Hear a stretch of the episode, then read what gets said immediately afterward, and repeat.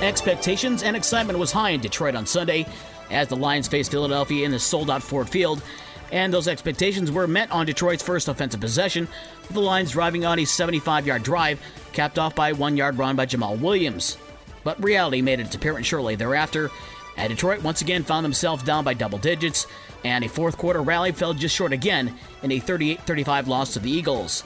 Philadelphia quarterback Jalen Hurts threw for 243 yards, while he also had 90 rushing yards, including one of the four rushing touchdowns for the Eagles on the day.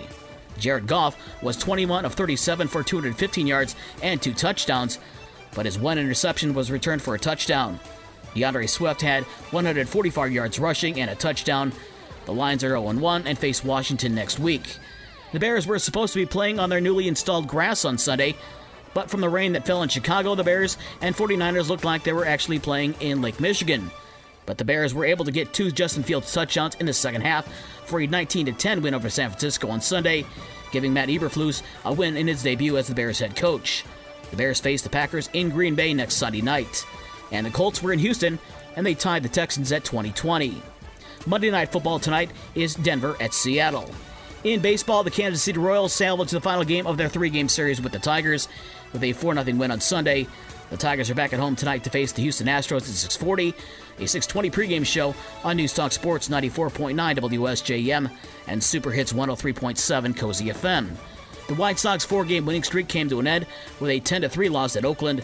The Sox have tonight off, and the Cubs playing the other team for the Bay Area, but this one was in Chicago as the Giants beat the Cubs 4-2 on Sunday night at Wrigley Field. The Cubs are on the road tonight to face the New York Mets at 7:10. And White Sox manager Tony La Russa revealed that he had a pacemaker inserted and is unsure when or if he'll be able to return to the team. College football from Sunday, number 4 Michigan beat Hawaii 56-10. Number 14 Michigan State beat Akron 52 to nothing, and the shocker was Marshall beating 8th ranked Notre Dame 26 to 11, and Marcus Freeman becomes the first Notre Dame head coach to start his career at 0 3.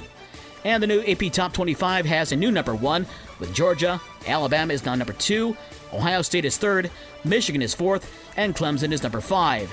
Michigan State is 11th, and Notre Dame drops out of the top 25. Other Big Ten news Nebraska has fired head coach Scott Frost after their loss to Georgia Southern on Saturday, but he still keeps the $15 million left on his salary.